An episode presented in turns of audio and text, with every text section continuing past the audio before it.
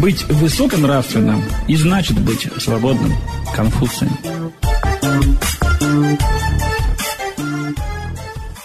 Мир вам, уважаемые радиослушатели. Сегодня передача начинается с цитаты Льва Толстого. Жил-был такой граф, ходок, стрелок, бабник и одновременно хороший писатель Лев Толстой. Он писал, чтобы жить честно, надо рваться, путаться, биться, ошибаться, начинать и опять бросать, и опять начинать, и опять бросать, и вечно бороться, и вечно лишаться.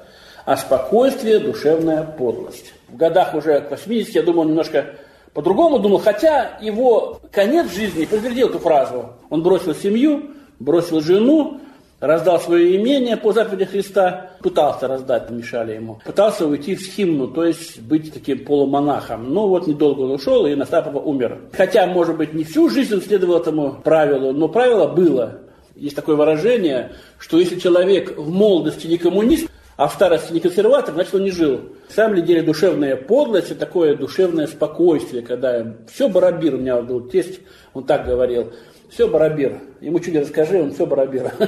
Ни на что его внимание не загоралось, нигде он не вскрикивал, ничто его не возмущало. Лев Толстой – это очень авторитетный писатель. Сто процентов то, что он сказал, это мудрые слова. Просто нужно понимать, что он имел в виду. Для каждого этапа жизни есть свои периоды, своя жизненная энергия свои действия, свои дела, свои переживания. Человек становится старше и больше проходит этапов, становится спокойней. Лев Толстой, он не говорил о внутреннем спокойствии, говорил вообще о жизнедеятельности человека. То есть, если человек какой-то период своей жизни перестает двигаться, перестает что-то делать, движение жизни, насколько мы двигаемся, настолько мы живем и настолько мы живы. Те люди, которые в 60 и в 70 э, лет не превращаются в пенсионеров, не превращаются в старцев, которые сидят на лавочке и тихо умирают, Пока мы двигаемся, мы живем. Пока у нас есть цели, мы живем. У нас есть мотивация, у нас есть желание просыпаться, у нас есть желание жить. А как только у человека перестают появляться цели, он и в 30 уже жить не хочет. Нужно, чтобы внутри у нас был покой. Но есть внешняя составляющая, чтобы было движение, чтобы было цели, чтобы были пути, к которым мы стремимся, к которым мы идем. Двигайтесь и в 50, и в 60, и в 70, и в 80. Короче, пока живы, двигайтесь. Бабушке уже 80 лет, она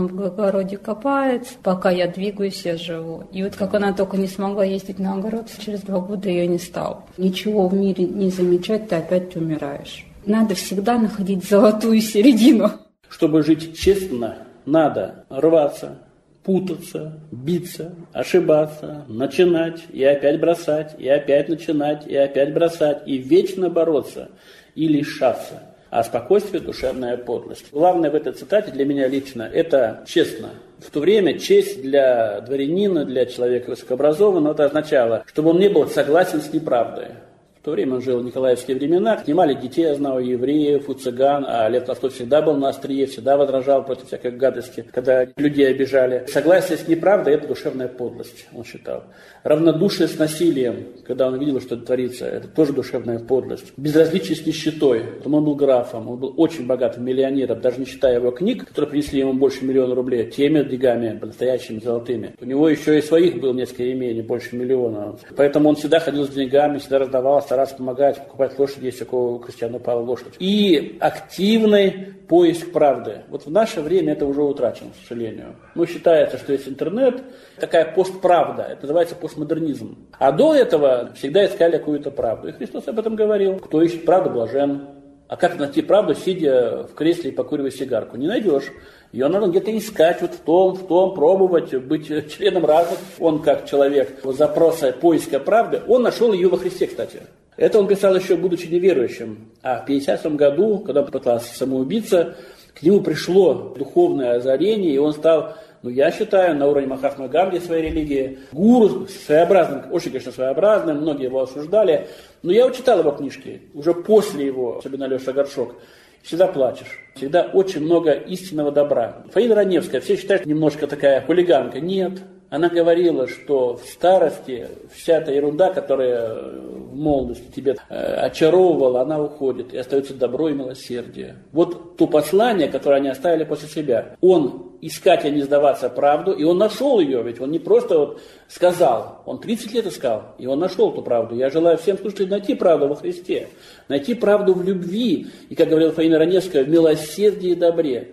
А милосердие добро, если, не дай Бог, начнете его делать, у вас столько проблем будет, вы столько раз будете ошибаться, вы столько будете давать халявщикам. Если вы будете исполнять заповеди Христа, в время будете ошибаться. Если вы будете исполнять заповеди Пуза, вы никогда не ошибетесь. Заповеди Христа. Это в некотором смысле всегда испытание эгоизма нашего, и особенно эгоизма тех, кому мы пытаемся помогать. Темперамент у нас меняется, да. Я был холериком таким, что, мама дорогая, как я ругался. Но я до сих пор еще иногда вздрюгиваю. Но с другой стороны, совсем успокоиться на земле, покой только снится. Как мне один человек, хороший сказал, проповедник, когда я ему жаловался на свой темперамент, говорит, Володя, успокойся. Ему мне было 17 лет. Спокойные только на кладбище. Вот у них нет нервной системы уже. Все, она отмерла уже. Они спокойны, как подсолнухи. Поворачиваются за солнышком. А у нас есть нервная система, и ничего страшного. У нас у христиан есть некоторый перебор. Мы считаем, что проявление эмоций – это всегда грех. Не всегда грех. Иногда проявление подлого согласия – это неправда грех. Меня вообще поразил Папа Римский. Все думают, что самое страшное на свете грех сексуальный. Я вас уверяю, самое страшное – это неправда, ложь и насилие. Нужно быть деятельным снаружи, но умиротворенным внутри, не зависать в пиковых страстях, чтобы не эмоции тобой руководили, а холодным рассудком направлять горячие эмоции в нужное русло.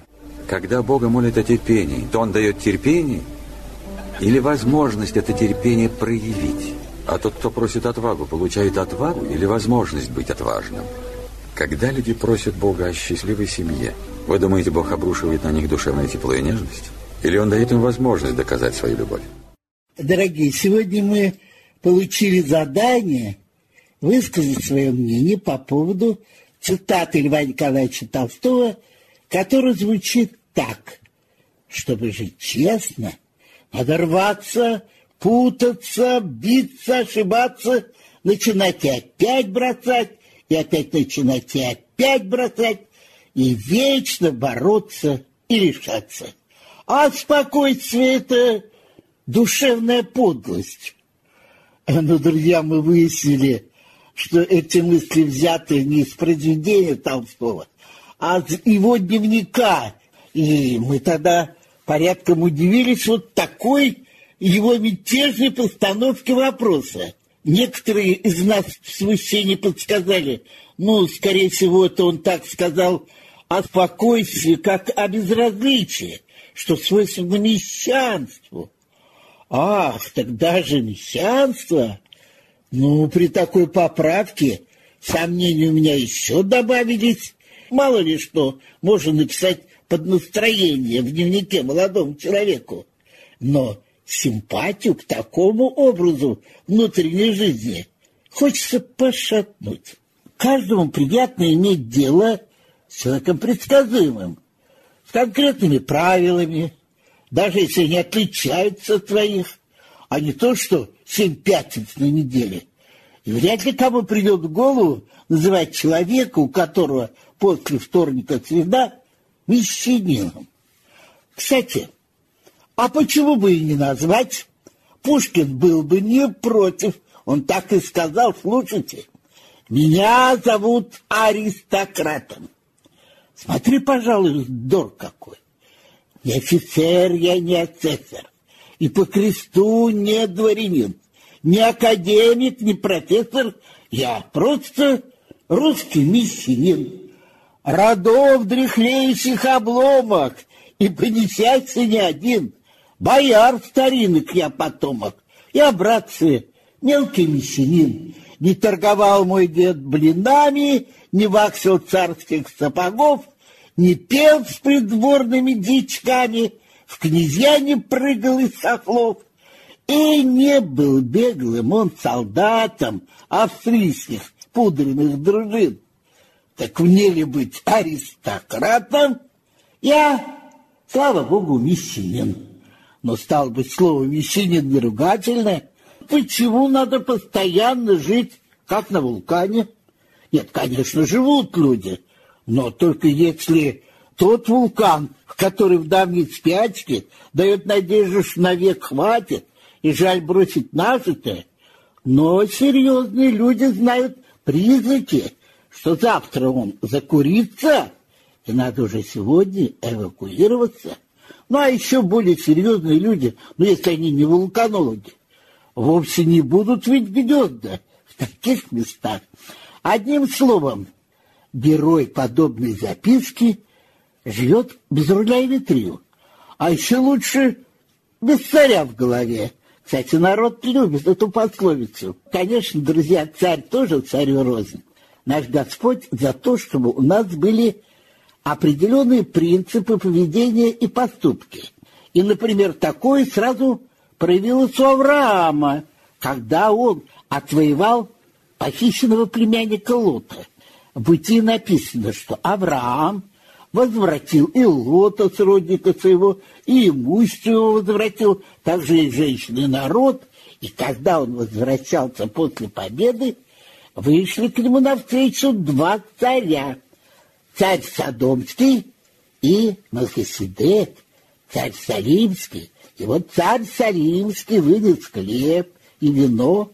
Он был священник Дома Всевышнего и благословил его, и сказал, «Благословен Авраам от Бога Всевышнего, владыки неба и земли, который предал врагов твоих в руки твои». И Авраам дал ему десятую часть от всего. И сказал уже царь Содомский Аврааму, отдай мне назад людей, а имение возьми все себе. Но Авраам сказал царю Содомскому, поднимая руку мою Господу Богу Всевышнему, владыке неба и земли, что даже нитки ремня от обуви не возьму, от всего твоего, чтоб ты не сказал, я обогатил Авраама. Господь, я думаю, не признает хаос, не признает свободы от его истины, даже у властного царя. Власть такого царя неполная, как и человек, который ищет бури, как будто в буре есть покой, он неполноценен. Поэтому авторитет даже великого писателя не может быть для нас заманчивым в своем мятежном состоянии. Вот в книге Второзакония Господь говорит, когда ты придешь в землю, которую Господь Бог твой даст тебе, и овладеешь ею, и поселишься в ней, и скажешь, поставлю я над собой царя, подобно прочим народам, которые вокруг меня, то поставь над собой того царя, но того царя, который обретет Господь Бог твой. Пусть он его изберет, из среды братьев твоих поставь над собой царя. Не можешь поставить над собою иноземца, который не брат тебе, только чтоб он не умножил в себе коней и не возвращал бы народа в Египет. Но когда он сядет на престоле царства своего, должен списать для себя список закона его с книги, находящейся у священников. И пусть он будет у него, этот список, и пусть он читает его во все дни жизни своей, дабы научиться бояться Господа, Бога своего, и старался бы исполнять все слова закона сего и постановления. Вот что такое в голове царя Господь, и тогда такой именно царь будет в голове у человека. Наверное, замечали, что есть такие люди, которые симпатизируют так называемым нестандартным субъектам. Они для них вот как шампанское. Интересно пить, потому что с пузыриками. Но надо его сразу пить, не задумываясь, а то пузырики-то усядутся, и получится какая-то жидкая ерунда. Вот и подобные романтические личности они часто попадают в центр событий и могут напроситься даже в лидеры, но ненадолго. Настоящего общественного движения они, конечно, не поднимут, но кто-то может постараться их использовать в своих целях и для вот возрождения этих пузыриков подбросить им серебро. Однако, в конце концов, эти авантюристы сдуются, и все это увидят. Вот у Грибоедова в «Горе от ума» есть такой персонаж, Репетилов. На ночь глядя, его занесло на бал к Фамусову. Послушайте, что он говорит Чацкому на его вопрос, как поживаешь. Речим! Подумаешь, что сотни голосов. Чацкий, да из всего беснуетесь столько. Репетилов, так шумим, братец, шумим. Чацкий, шумите вы и только. А вот Владимир Ленин в своей статье «Революционный авантюризм», ссылаясь на всем известную пьесу, пишет «Шумим, братец, шумим». Таков лозунг многих революционно настроенных личностей, увлеченным вихрем событий и не имеющих ни теоретических, ни социальных устоев. Вы скажете, что Толстой не авантюрист, писал это в своем дневнике в 30 лет, и вполне искренне. Конечно, но какую-то микроскопическую долю кокетства я не исключаю. Я действительно соглашусь, что разные бывают времена у нашего государства и у человека. Время напряжения и время покоя. Александр Блок, например, в своем стихотворении «На поле Куликова» понимает там, что в жизни России часто были крайне спокойные времена. Начиная с ее древней истории, там находится все в постоянной борьбе. И в начале XX века, когда было написано стихотворение, она снова оказалась на перепутье. Вот некоторые строчки выборочные. «О, Русь моя, жена моя, да более нам ясен долгий путь, наш путь стрелой татарской древней воли пронзил нам грудь. Вечный бой, покой нам только снится, сквозь кровь и пыль летит, летит степная кобылица и мнет ковыль. Есть и другое время у людей, и в другое время Господь дает нам в заповедях своих свой неукоснительный принцип. В исходе в 20 главе читаем знакомые слова «Помни день субботний, чтобы светить его, шесть дней работы и делали всякие дела, а день седьмой — суббота покоя, посвященная Господу, как завет вечный». Апостол Павел в своем первом послании к фессалоникийцам внушает своим ученикам – Умоляем же вас, братья, более преуспевать и усердно стараться в том, чтобы жить тихо и безмятежно. Вот видите, безмятежно. Делать свое дело и работать своими собственными руками, как мы заповедали вам, чтобы вы поступали благоприлично перед внешними и ни в чем не нуждались а всю необходимую борьбу в жизни человека Господь открывает в послании Ефесянам. Мы читаем, потому что наша брань не против крови и плоти, но против начать, против властей, против мироправителей тьмы века сего, против духов злобы поднебесных. Вот, друзья, вкратце мои мысли по поводу мятежных строчек из дневника молодого Льва Николаевича Толстого о хроническом беспокойстве. С миром Божьим, дорогие! Будьте благословенны!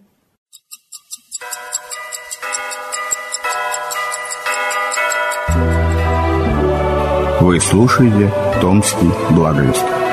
Мы называем вещи своими именами –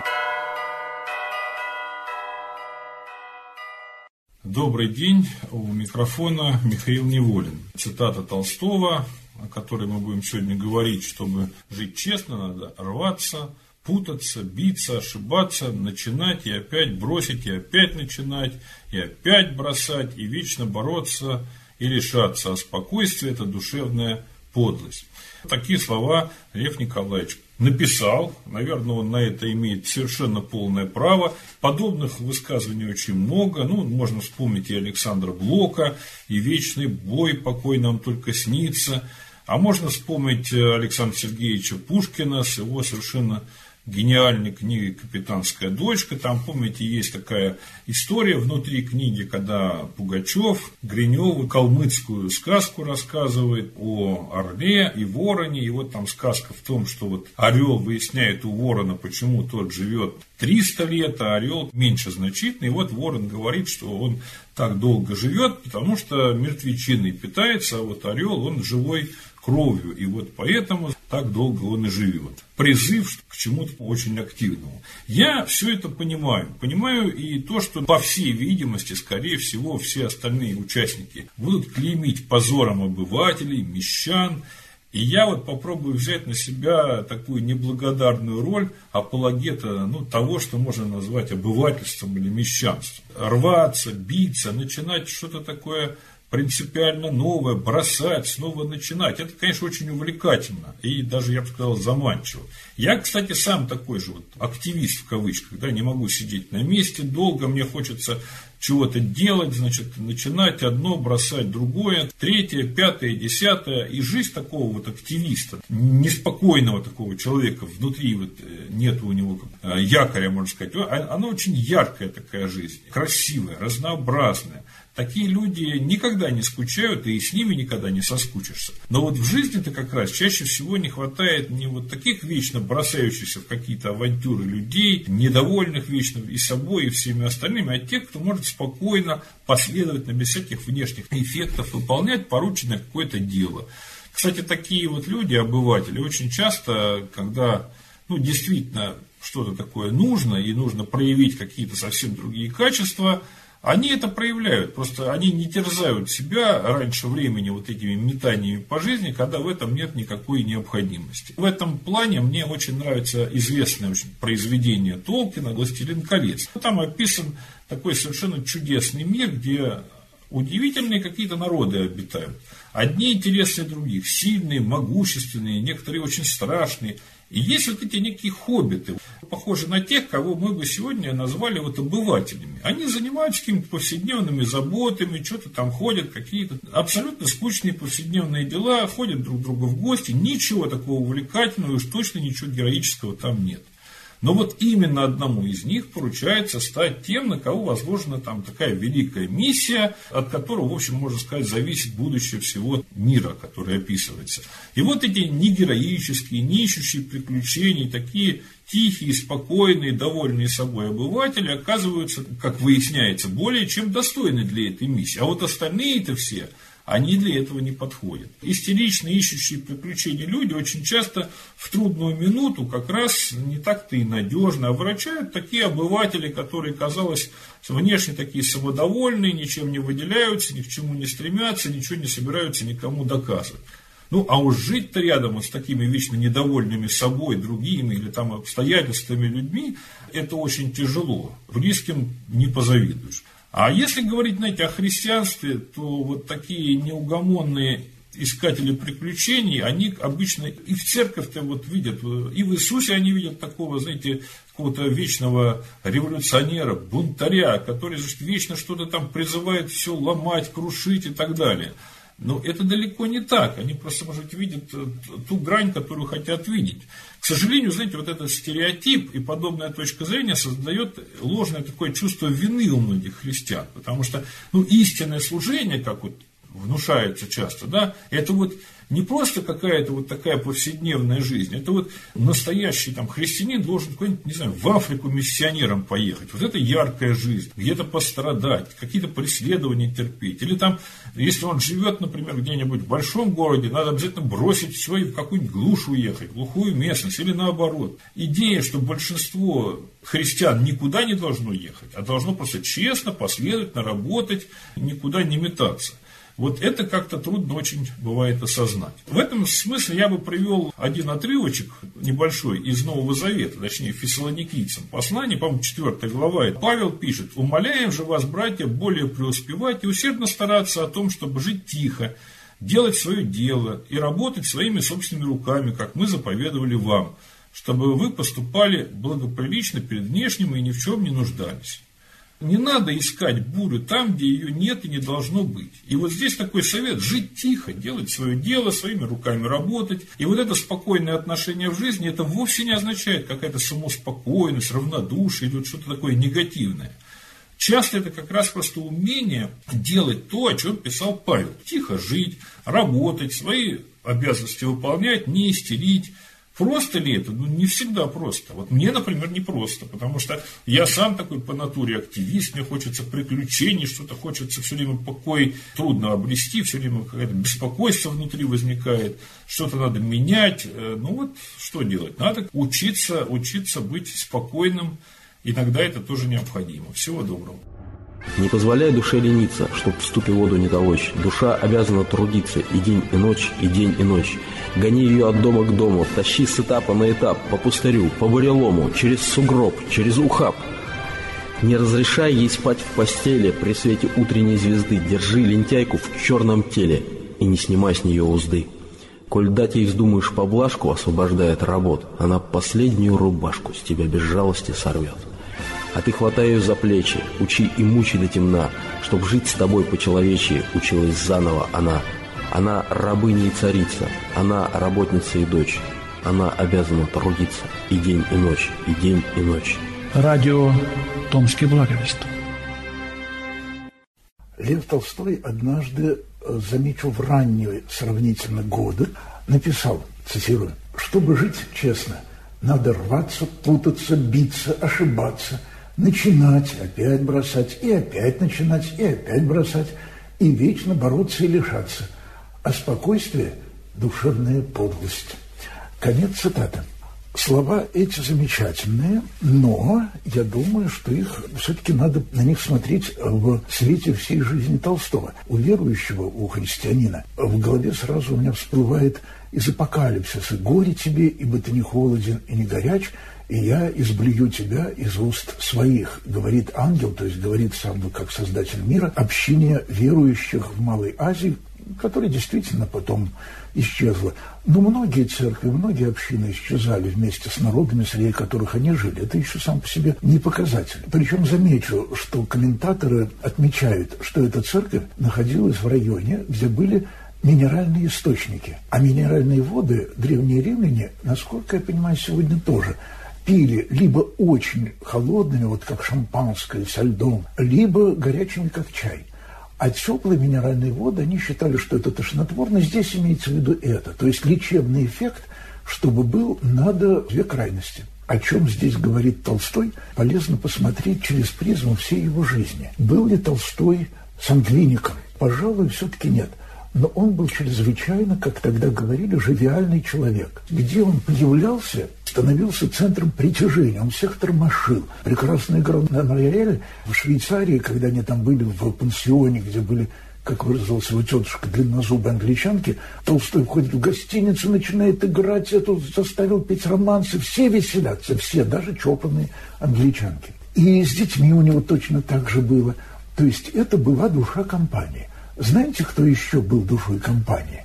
Нет, я не скажу Господь Иисус Христос, хотя подозреваю, что и к нему это можно было бы отнести. Отец Александр Мень. Вот он в школе, он рисовал шаржи на учителей, он делал какие-то подпольные листовочки, а ведь это, пардон, сталинские годы. На биофаке он сочинял. Я тоже пел эти песни еще юным археологом, не зная, что это написал отец Александр Мень. И там было и про водку, и про гульбу, и рок-н-роллом он первый начал интересоваться. Тоже всех тормошил, был заводной. Вот. И спрашивается, но ведь это же от природы.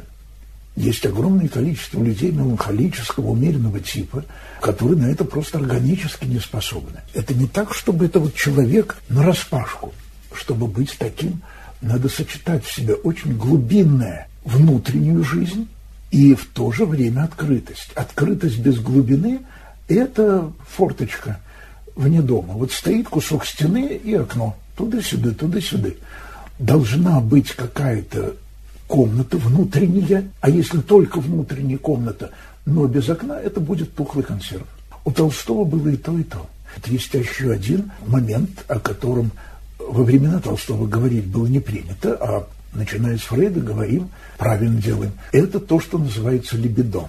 Как Господь в Евангелии говорит, что бывают люди, которые скопцы от рождения. Скопцы от несчастного случая, скопцы Царства ради Божьего. Когда говорили скопцы ради Бога, ради Бога тогда означало по воле небес. Какой-то несчастный случай. Что значит скопцы от рождения? Действительно, иногда рождаются люди с пониженным уровнем полового влечения или вообще с отсутствием полового влечения. Это врожденное расстройство, это гормональное заболевание. Какие-то формы лечатся, какие-то не лечатся. И не надо думать, что в монахи идут такие люди. В монахи как раз шли люди типа Толстого. Ого-го! Половое влечение – это не просто похоть. Ты умеешь пробуждать ответные чувства. Ведь Толстой, извините, приударял не только за крестьянками, у которых он был рабовладельцем, это были его рабыни в сущности. И то и рабыня могла упереться. Толстой бы в Сибирь-то не послал бы. Скажем так, на Толстого западали и дамы высшего света. Он последовательно собирался жениться на каждой из трех сестер Берс. Он это описал в Анне Каренине. И все ему отвечали, бывают такие мужики. Некрасивый мужик, это все тоже отмечали. Некрасивый, но главное, это любят не правильность черт лица, она скорее фактор такой, чуть-чуть даже отталкивающий, а любят драйв. Драйв, с точки зрения Чернышевского, еще одного современника Толстого, он означает, что в тяжелую минуту парень не подведет. И этот драйв не обязательно связан там, с боксерским умением, бьет стекла, играет в футбол. У какого-нибудь ботаника типа Гарри Поттера у него есть драйв, только этот драйв сконцентрирован. И женщины очень умеют отличать хулиганье от э, внутренней энергетики. Отлично. Это не сымитируешь. Себя обмануть можно, а другого человека... И мужики отличают, где позер, где фат, а где действительно гусар. И в этом смысле, когда Толстой говорит, что надо рваться, путаться, он не говорит, что надо быть таким, как я. Э, нет. Это темперамент, это от Бога, ну, от природы, это... Нет, он говорит, что надо быть больше себя на сколько-то процентов. То есть у кого-то внутри один темперамент меланхолический, у кого-то сангвинический, у кого-то внутри, как мой младший сын в детстве говорил, вот спрашиваешь, Матюш устал, он говорит, нет, еще 10 пачек сил. И он довольно точно всегда вот этот объем как-то умудрялся определить. У меня 10 пачек сил. Живи так, словно их у тебя 15. То есть распакуй все и еще чуть-чуть. Как Господь Иисус в Евангелии сказал, просят займы зерна, насыпь и еще с горкой и утрамбуй. Вот так живи. Что давай больше, чем у тебя просят, давай больше, чем у тебя есть. Как это может быть? Но это реально получается. Запал. Во-вторых, это все-таки внутренний драйв. То есть, когда Лев Николаевич уходил из Ясной Поляны, он не убегал на рысях. Вот он собрался, не торопясь, позвал доктора Маковецкого, дошли там до Оптина, и потом, ну, он был довольно пожилой человек. Он, может быть, еще бы долго прожил, но в поезде курили, простой был вагон третьего класса, в поезде очень курили, а он уже давно бросил, он вышел на площадку, и там его сильнейшим образом продуло и схватил воспаление легких, а это все-таки в таком-то возрасте уже не актив, 82. Безразличие, равнодушие, они бывают разные. Они бывают у сангвиников. Давайте посмотрим на вот человека, которого я уже упомянул, на отца Александра Меня. У него тоже есть один текст, где он описывает, его спросили, вот, ну а как вот нам жить в застой? Это было году там ну, самый разгар застоя, типа 82 -го года. Уже идет война в Афганистане, уже отец Глеб Якунин, друг отца Александра, сидит, и эти сидит, Сергей Адамович сидит, вот из-за чтения Библии э, Елена Санникова сидит. Все, кто мог, уехал, очень густо уезжали в 70-е годы. Вот я пришел, когда в приход к Меню, там было немного людей, потому что уехало человек 20 его ровесников. И пошло вот вдруг новое поколение – моего возраста во второй половине 70-х. Я был первым из этих молодых. Потом стало уже много. Делать было нечего. Вот как жить, когда жить нельзя? Когда вот всюду Андропов, Андропов и еще немножко промысла. Теперь его... А, и железный шурик перед Андроповым. И отец Александр сказал, э, сохранилась фонограмма, я процитирую тоже. Существует две крайности. Одна – стать как все – и тем самым потерять собственную духовную экспрессивность. Обратим внимание, экспрессивность – это ровно то же, что Толстой обозначил как биться, бороться.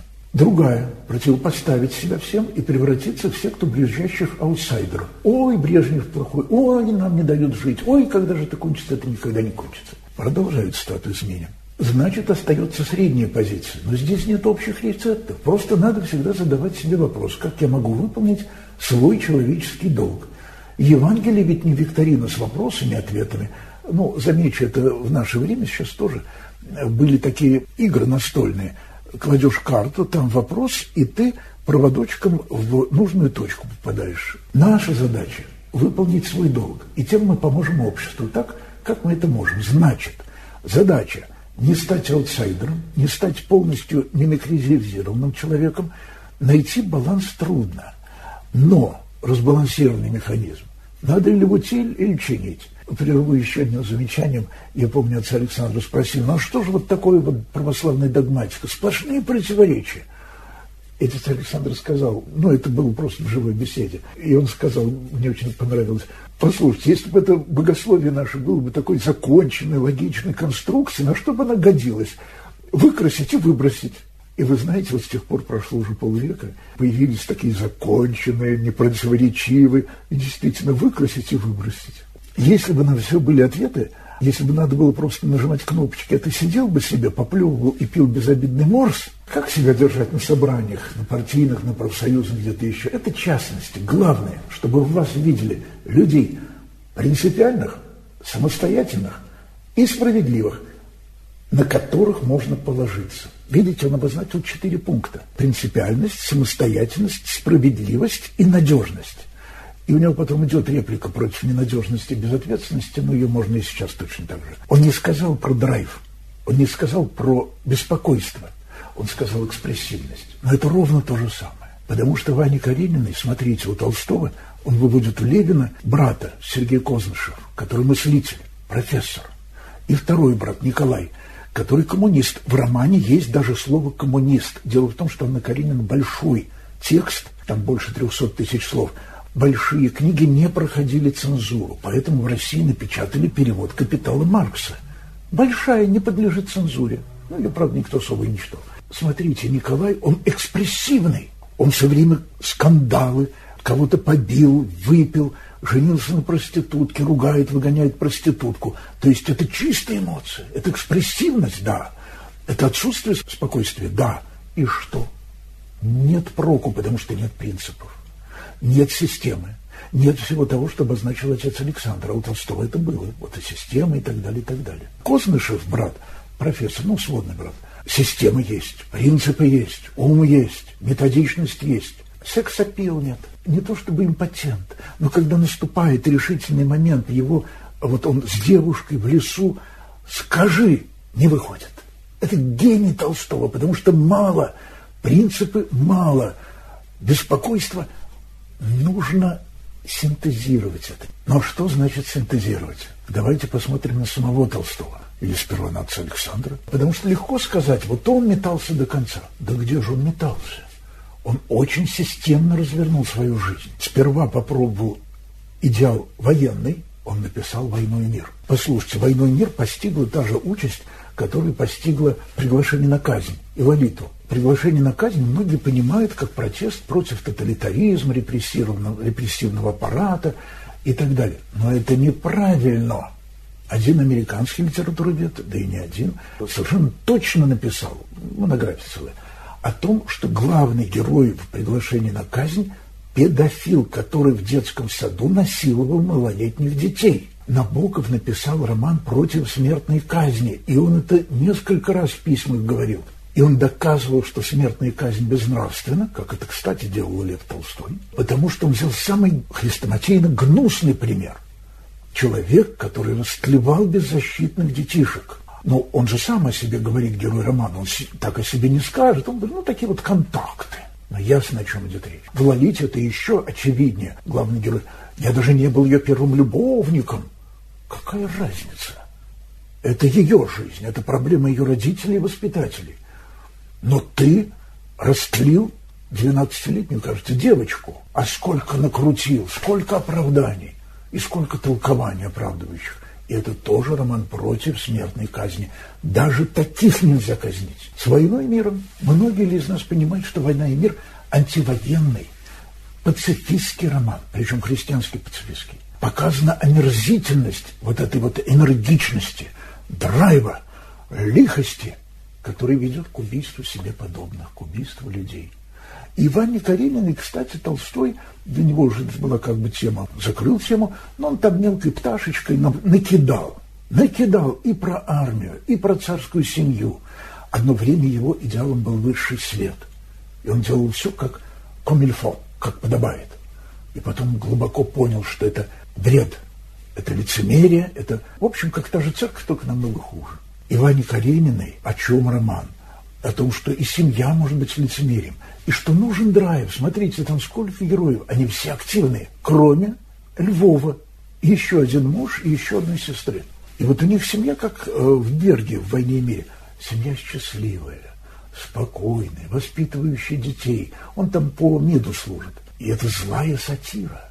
Потому что это люди, живущие очень эгоистически для себя и своей семьи, а главное, они нормальные, они счастливые, потому что они мертвые. Они духовно мертвые. И Толстой, Ваня Каренин, там есть социальный момент, особенно в «Брате Николае», ну и Левин рассуждает о коммунизме, но рассуждать-то он рассуждает. В первой половине романа это все исчерпывается. Как только он женится, он понимает, не так, не общиной надо решать социальные вопросы, это все головное. Нарушается опять вот тот драйв, который движет – и там в конце романа, когда Левин опять на охоте, опять вот рассуждение крестьянства, там вдруг возникает супружеская пара, молодожены, парень и девушка, причем их обвенчали, когда было 13 лет, и там отец говорит, что там первый год они вообще не понимали, что к чему, друг друга не касались. А тут она скидывает сцена, это мощная эротическая сцена, ну, сцена с эротическим подтекстом, мощнейшая, я бы сказал, в русской литературе. Гениальная сцена как Анна согрешила, многоточие. Но если кому-то нужно эротику, вот оно. Мало решить социальный вопрос. Это можно решить, как решила советская власть. Решить тупо. Решить превращением людей в скотину, которую пасут мудрые мудрецы. Вспомнился Фазель Искандер «Кролики и удавы», где эти мудрые мудрецы при дворе Верховного удава назывались «старые мудрецы». Сокращенно, сами понимаете, как. Сократите первые слоги. Я стесняюсь. Толстой хотел уйти из меня. И даже начинает говорить, а это он с женой там не сошелся. Господи, боже мой. Это ужасно. Это все равно, как Ваня Карениной считать, что Вронский, скачущий на лошади, это символ его отношений с Анной. Конечно, нет. Он просто скачет на лошади. Толстой показывает, какой мужик. Потому что это проявляется в скачке. А как Левин проявляется? Вронский на коне, а Левин сперва в начале романа на катке в зоопарке, вот у нас тут на Пресне был каток, он на коньках, вы понимаете, конек и конь – это одно и то же. Он на коньках скатывается со ступенек, это безумно трудно. А перед сценой со скачками Толстой устраивает Левину проездку на коне по его сельхозугодьям. На коне, среди комьев грязи, и Левин не падает. Левин приспособлен лучше к супружеской жизни, да – эта символика есть. Левин, как и Толстой, остро чувствует, это не мое, это чужое.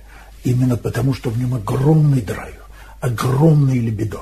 Он не может ограничиться семьей и забыть про несправедливость. Он видит несправедливости в христианстве. Когда Толстой писал Анну Каренину, он был абсолютно христианин, он даже перебарщивал. Он соблюдал там все посты, ну, не говел, но тем не менее сердился, когда подают скоромное. Это как с армией, где он старался быть лучшим офицером, как с аристократией, где он старался все до миллиметра соблюдать. Так он старался все соблюсти в церкви. И вдруг он увидел, что это внешнее соблюдение прикрывает разврат, прикрывает самообман и обман, и прикрывает жадность. Буржуазность, как мы бы сейчас сказали. Вот спокойствие, душевная подлость, не всякое спокойствие. Блаженный миротворцы, Толстой не был нервный, но спокойствие агрессивное, когда у тебя все есть, это другому говоришь, ну, о душе надо подумать. Это душевная подлость. Безразличие равнодушие к другим. А кто у нас сказал, раздай имение свое нищим? Это Толстой сказал или это Господь Иисус Христос сказал?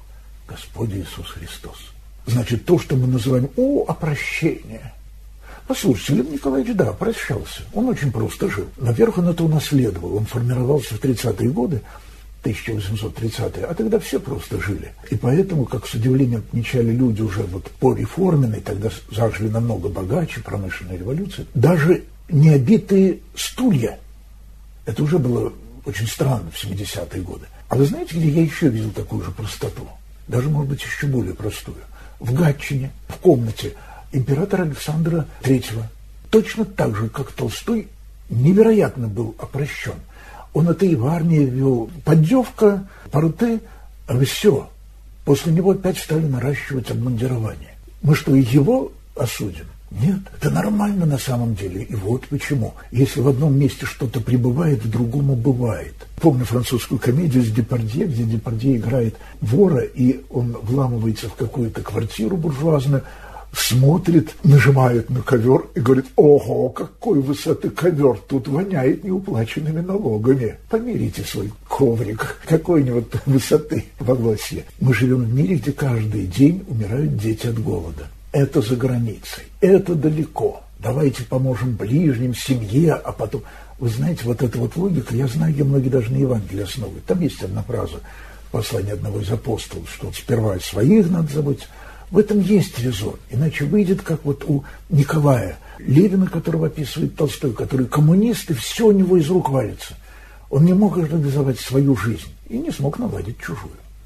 Да, но надо знать, извините, меру. Господь Иисус Христос тоже не был бомжом, но все-таки он покинул родной дом, как Лев Толстой, под предлогом обеспечения жизни, семье, ближним, а потом так и нацисты, какой-нибудь эсэсовец. Я помню, какой-то спектакль был, где эсэсовец объяснял, на это еще в советские времена, что да, концлагерь, но мы сперва должны уничтожить зло, для этого приходится там газовые печи, но потом я буду играть Шопена. А пока я тренируюсь в ожидании когда мы победим зло. Никогда вы не победите таким манером. Никогда. Потому что семье нужно все больше и больше.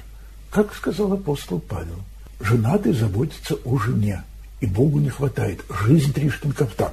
Жены разные. Если жена верующая, она сама тебя остановит вовремя и скажет, паразит, зачем приволок хрусталь в квартиру? Слово Божие надо проповедовать, а ты хрусталь. Ну, хрусталь не хрусталь, ну, там, хрусталик. Какой хрусталик ставить? Дорогой или умеренно дорогой? В общем, это надо спрашивать женой окулиста.